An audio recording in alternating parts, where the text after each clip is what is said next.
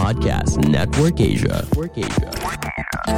Halo semua pendengar podcast Mitologi Santuy, podcast yang ngebahas mitologi dengan cara yang santuy. Gimana kabar kalian semua? Seneng bisa menghibur kalian lagi dengan episode lanjutan dari petualangan Jason. Sedikit rangkuman dari episode sebelumnya, Jason menagih tahta kepada pamannya Pelias yang kemudian mengajukan kulit domba emas sebagai mahar tahta kerajaan Iolcus. Jason pun menyanggupi dan kemudian mengumpulkan kru kapal yang terdiri dari para pahlawan dan juga demigod. Jason pun bersiap berlayar menuju Kolkis, tempat kulit domba emas berada.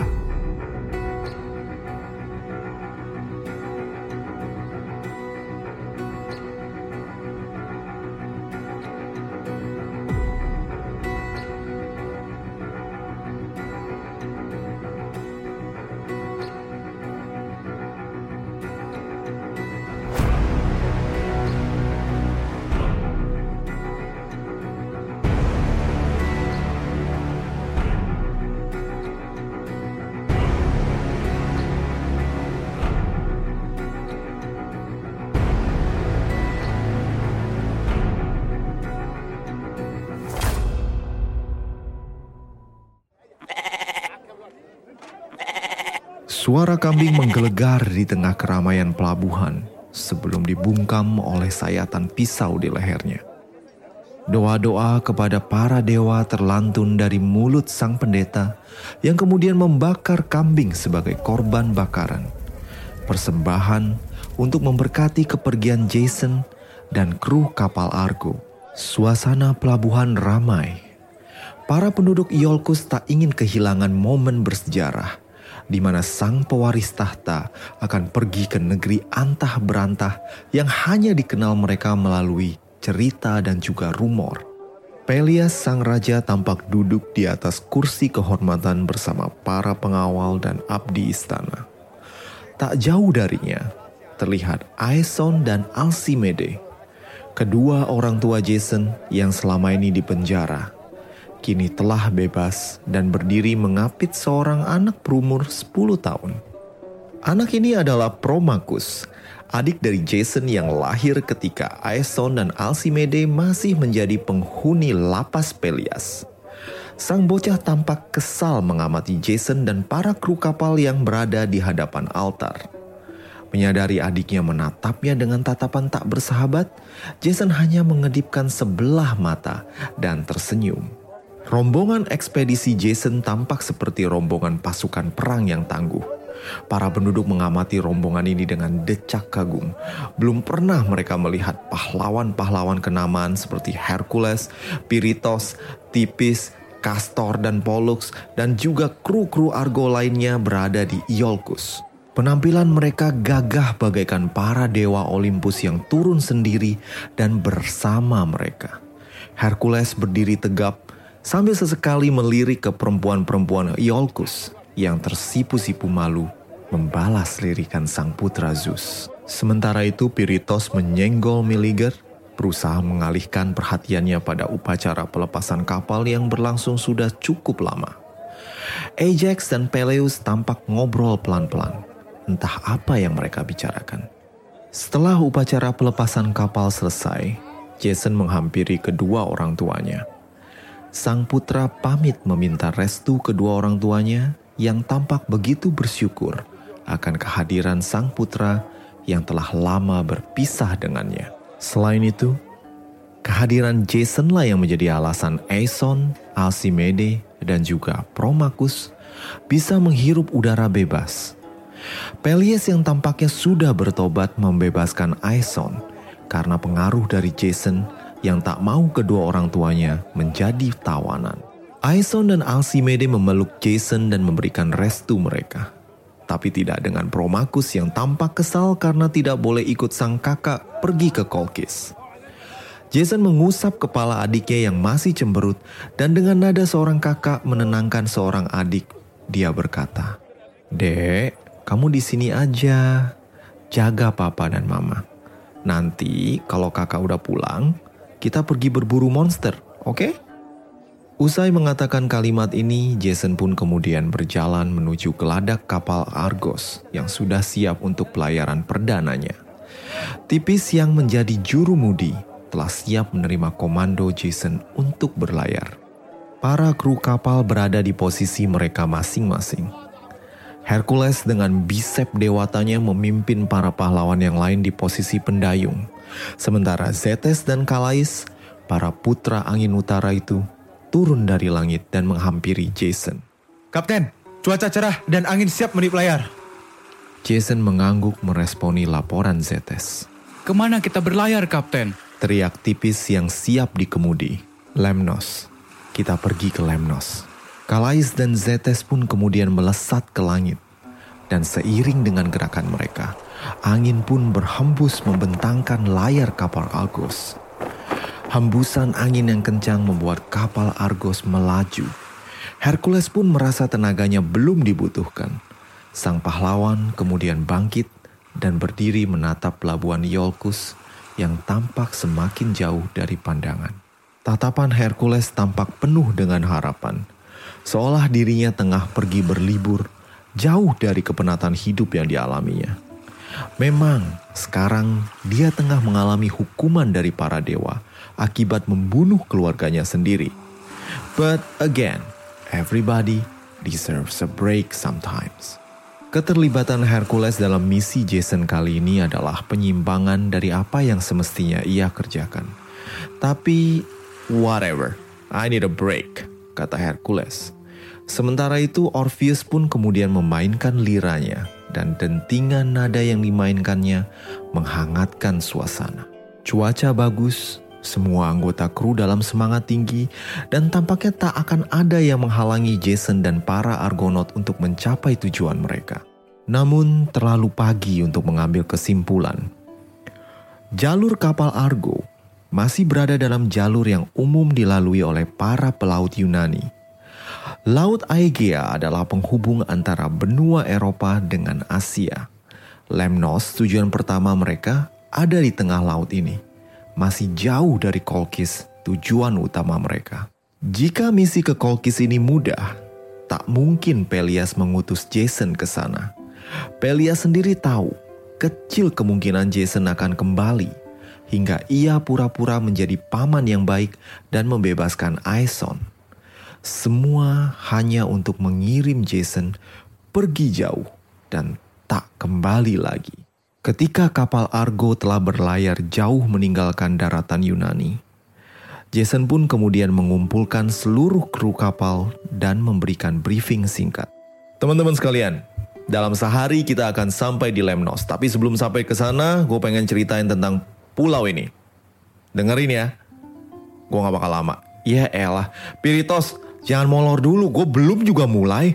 Piritos pun kemudian terbangun dari rasa ngantuknya. Mungkin kebanyakan minum dia semalam di pelabuhan. Jason pun kemudian melanjutkan ceritanya tentang Lemnos. Lemnos adalah pulau tempat bayi Hephaestus mendarat setelah ia dilempar oleh ibunya sendiri, Hera, dari Olympus. Hera yang kaget ngeliat bayinya buruk rupa, nggak terima, dan langsung melemparnya jauh-jauh. Akibat ulah dari Hera, Hephaestus yang kelak akan menjadi dewa senjata, tumbuh pincang. Nah, Lemnos memiliki sejarah yang panjang banget setelah itu. Dan kini, di Pulau Lemnos tidak ada cowok, cuma ada cewek. Jelas saja seluruh kru kapal Argo bersorak.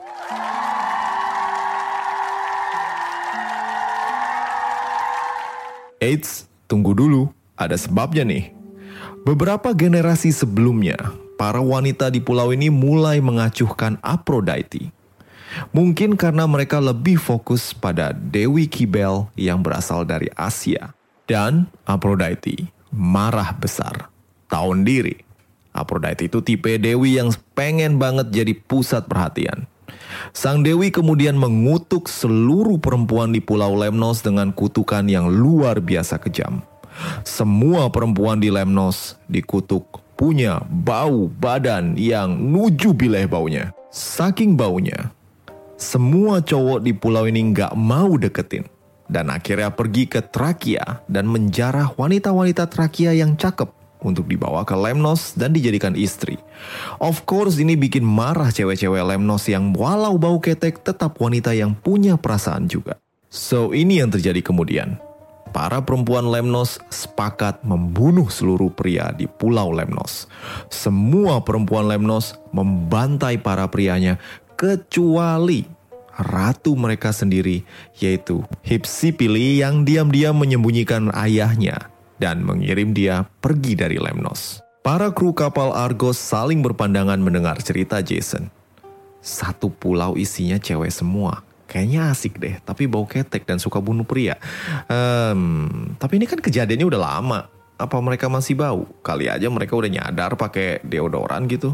Eh, tapi kita kan ke sini cuma isi perbakalan pusingin amat soal cewek bau ketek atau bunuh orang. Ah, ribet dah lupa dah. Demikian percakapan mereka tentang Lemnos. Kapal Argos pun kemudian semakin dekat dengan Pulau Lemnos dan Zetes yang berpatroli di udara menggantikan adiknya berteriak.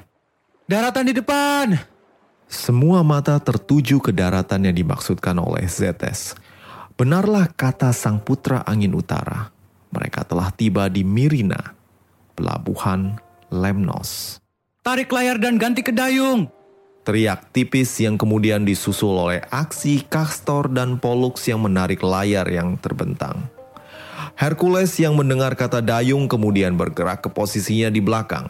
Sang putra Zeus mendayung kapal sendirian dan tidak membutuhkan bantuan teman-temannya yang lain. Dan benar aja, dengan hanya mengandalkan kekuatan bisepnya, Hercules berhasil menghantarkan kapal sampai ke pelabuhan tanpa dibantu oleh teman-temannya yang lain. Di pelabuhan, rombongan wanita bersenjata telah berkumpul. Di tengah mereka terlihat Hisipile, sang ratu Lemnos, menyambut Jason dan kru kapalnya. Jason dan rombongannya berhati-hati turun dan terutama berhati-hati menunjukkan ekspresi muka mereka.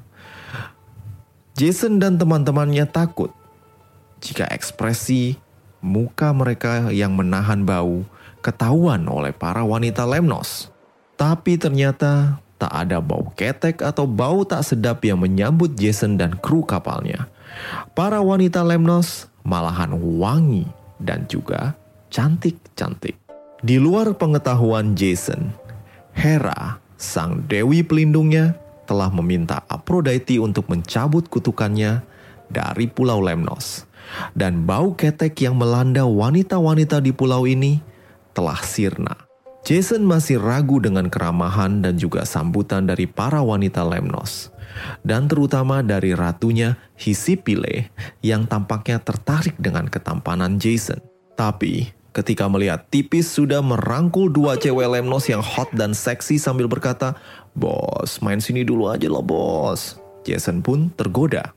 Jason telah terpana oleh kecantikan sang ratu Lemnos yang cantik dan menggoda tersebut. Jason telah jatuh cinta untuk pertama kalinya. Jason dan para krunya tinggal di Lemnos begitu lama, sampai Ratu Hisipile pun melahirkan sepasang anak kembar untuk Jason. Eunus dan Toas namanya. Nama Toas berasal dari nama ayah Hisipile yang diungsikannya dari Lemnos sebelum peristiwa pembantaian para pria. Hubungan Jason dan Hisipile semakin erat dan mesra, sampai Hisipile pun memberitahukan Jason akan keberadaan ayahnya. Hisipile menceritakan bagaimana dia menyembunyikan ayahnya di peti kayu dan mengirimkannya pergi dari Lemnos demi keselamatannya. Hal ini merupakan rahasia penting bagi Hisipile karena jika para wanita Lemnos tahu, maka mereka akan memberontak terhadap ratunya tersebut. Jason dan para kru kapal Argos tampaknya telah lupa akan tujuan awal mereka.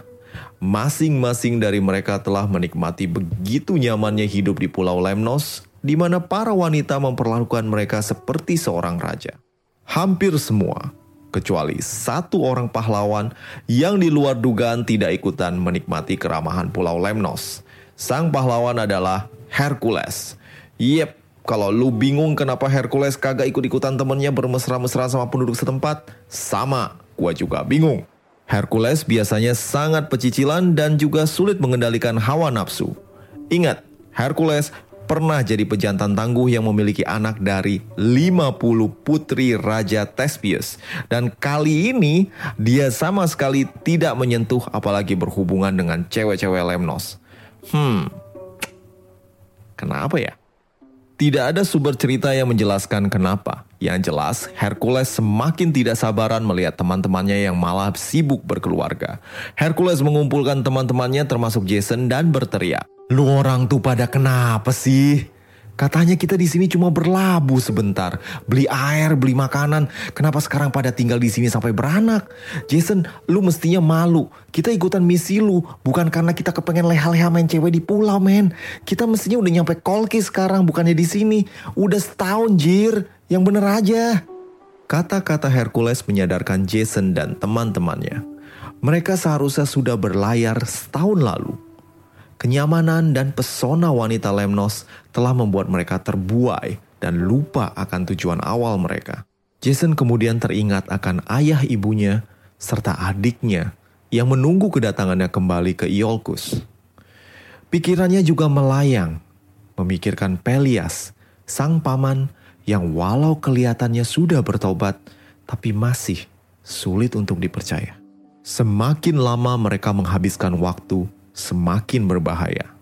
Tampaknya halangan pertama mereka bukan monster atau ancaman musuh, tapi zona aman mereka sendiri. Jason pun kemudian bersikeras. Dengan hati yang teguh, Jason pun memberitahukan kepada Hisipile tentang rencana kepergiannya. Tidak ada yang suka akan perpisahan. Hisipile memohon kepada Jason untuk membawanya beserta anak-anaknya namun Jason dengan berat hati menolak. No women and children allowed, katanya. Akhirnya hari yang menyedihkan itu pun tiba. Kapal Argos beserta kru kapalnya dengan sedih meninggalkan Mirina beranjak ke arah timur. Para kru kapal menatap wanita-wanita Lemnos yang telah menjadi kekasih mereka dari kejauhan. Semua sunyi dan tak bersuara. Orpheus kemudian memainkan irama sedih mengiringi kepergian mereka. Hanya Hercules yang masih bersemangat dan seorang diri mengendayung kapal sambil bernyanyi. Row, row, row your boat gently down the stream. Merrily, merrily, merrily, merrily, life is but a dream. sorry, sorry, sorry. Nah, apa yang terjadi di Lemnos setelah kepergian Jason dan kru kapalnya? Tampaknya rahasia yang diceritakan oleh Hisi Pile ke Jason bocor. Entah mungkin karena Jason mulutnya emang bocor atau dia nggak sengaja spill soal bokap Hisi Pile yang masih hidup. Rahasia ini kemudian terkuak dan diketahui oleh para wanita Lemnos yang marah besar. Mereka marah karena ratu mereka sendiri tidak mematuhi kesepakatan mereka untuk membunuh semua pria Lemnos. Akibatnya Hisipile dan kedua anaknya kemudian dijual sebagai budak ke Raja Likurgus dari Nemea. Jason know shit about this karena dia sibuk main-main sama temennya dan berpetualang ke Kolkis. Di masa mendatang, Eunus anak Jason dan Hisipile kelak akan kembali ke Lemnos dan menjadi raja di pulau tersebut. Lemnos kemudian akan berperan dalam Perang Troya. Of course, itu masih berpuluh-puluh tahun dari sekarang. Nah, demikianlah cerita petualangan Jason kali ini. Sebelum kita bubaran, gue pengen ngucapin terima kasih untuk Meliana, dan Fajar yang udah traktir gue di laman traktir mitologi santuy. Untuk teman sekalian yang pengen juga ngedukung podcast ini silahkan mampir ke laman traktir mitologi santuy yang tersedia di deskripsi episode. See you and Bye.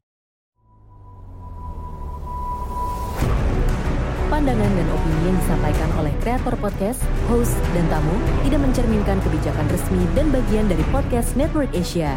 Setiap konten yang disampaikan mereka di dalam podcast adalah opini mereka sendiri dan tidak bermaksud untuk merugikan agama, grup etnik, perkumpulan, organisasi, perusahaan, perorangan, atau siapa pun dan apa pun.